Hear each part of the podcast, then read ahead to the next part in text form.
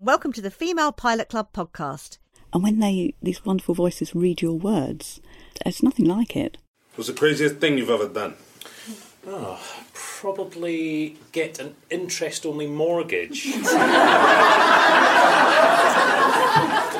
We would commission that. Yes. How many weeks at number one is it now? Can we talk about the processes like writing Succession? How did you get to be so good so quick? I think I'm just relentless and persistent. Is it getting made or? Now, now make us jealous by telling us about being a showrunner because we all want to hear. My mum thought I was the runner, you know, that I was making tea. What are you talking about?